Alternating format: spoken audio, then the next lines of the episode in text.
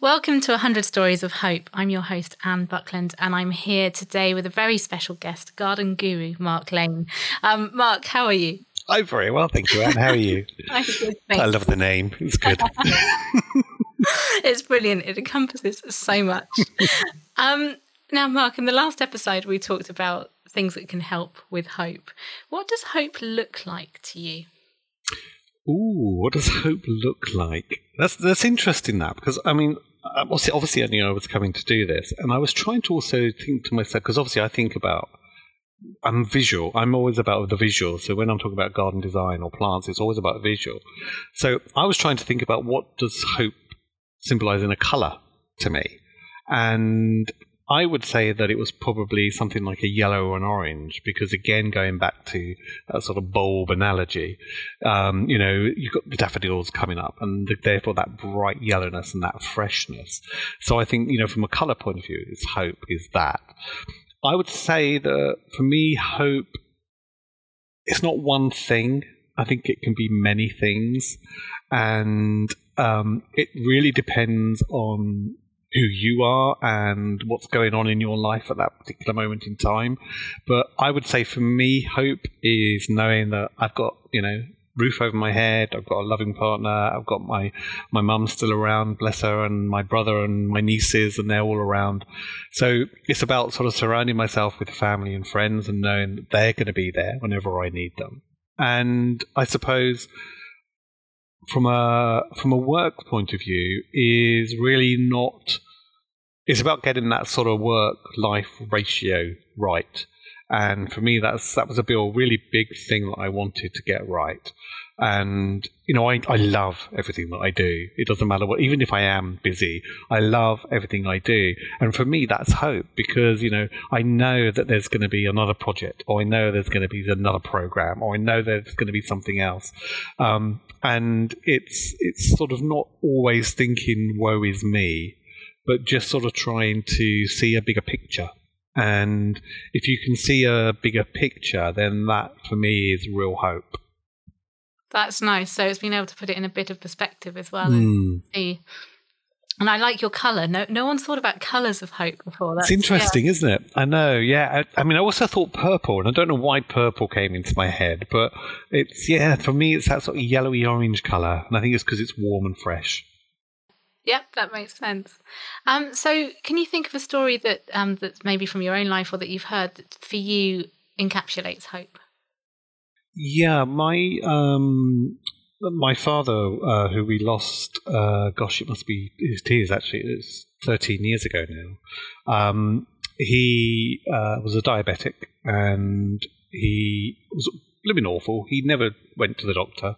He always said, "Oh no, I'm absolutely fine. Don't need to go to the doctor."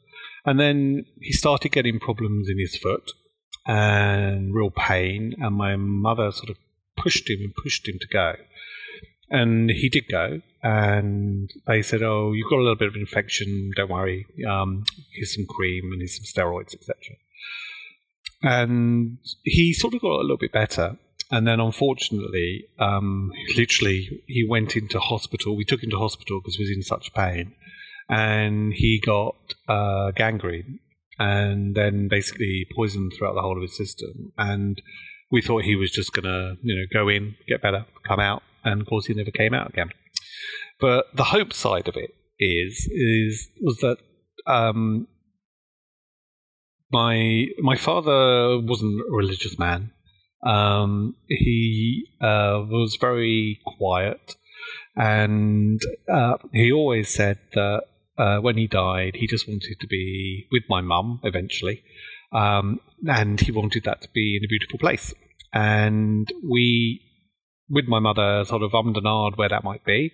And when I grew up, uh, we used to overlook the South Downs, and we used to always go for long walks, etc., across the South Downs. So we thought possibly, you know, and um, he was cremated, and we thought maybe we would take some of the ashes there.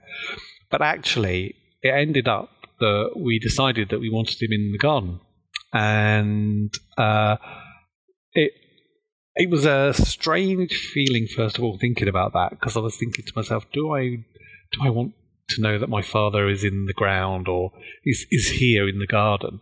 But actually, uh, when we um, got permission to actually do that, um, that was real hope because it. I could see that it sort of took all the stresses away from my mother. Um, she has now written into her will that she wants to be put in exactly the same spot, which is lovely. Um, and I, we know that this place, that where we where we live now, is going to be our home for the rest of our lives. So we know they're going to be with us for the rest of our lives. And who knows, we'll, maybe I'll end up there as well. Um, but I think it was, it's being able to then sort of include my father in the garden. And it's strange because every time I'm in that area, I always talk to him. Um, and it's, it's, obviously it's not like hoping he's going to come back, but it's that whole idea that I can still go there and I can still have a chat with him. Um, and you know, I'm sure sometimes he's he's there overlooking, you know, looking over my shoulder and telling me not to plant something like that or do this, do something like this. Um, but it's just a lovely. It was a lovely. It was just a lovely way to commemorate his life, and we had a small ceremony here. Um, and uh, my mother wanted us to read out a particular poem that we read out, and it was actually, I would, spo- I would suppose, it was more uplifting than the ceremony for the cremation.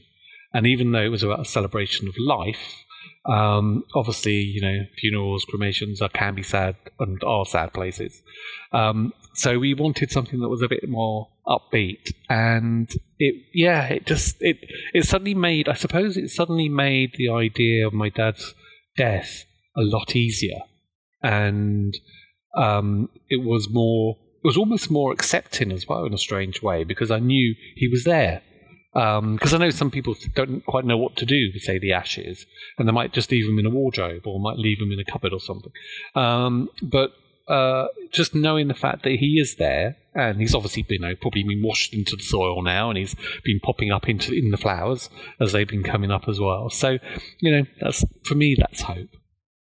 So it's that's really interesting. That's a very interesting perspective of hope because you've consciously created a space that you know can give you hope at all exactly. points. Exactly. Yeah. yeah. And it you know, it's it's just a it's a lovely spot which is just under a lovely sort of ornamental cherry blossom. Um, and uh, the flowers obviously come out every single year around it. And it's strange, yeah, just always do. I mean we've got an area even where we where we put our cats um, and even just even when I'm down by there, I always talk to them as well. So I've sort of created these two little environments in the garden where I can just go. If I'm feeling down, sometimes I just go there and I just have a chat with my dad. Kind of recentering space. Yeah, it really is. That's lovely. Thank you so much for sharing that, Mark. That's amazing. Thank you.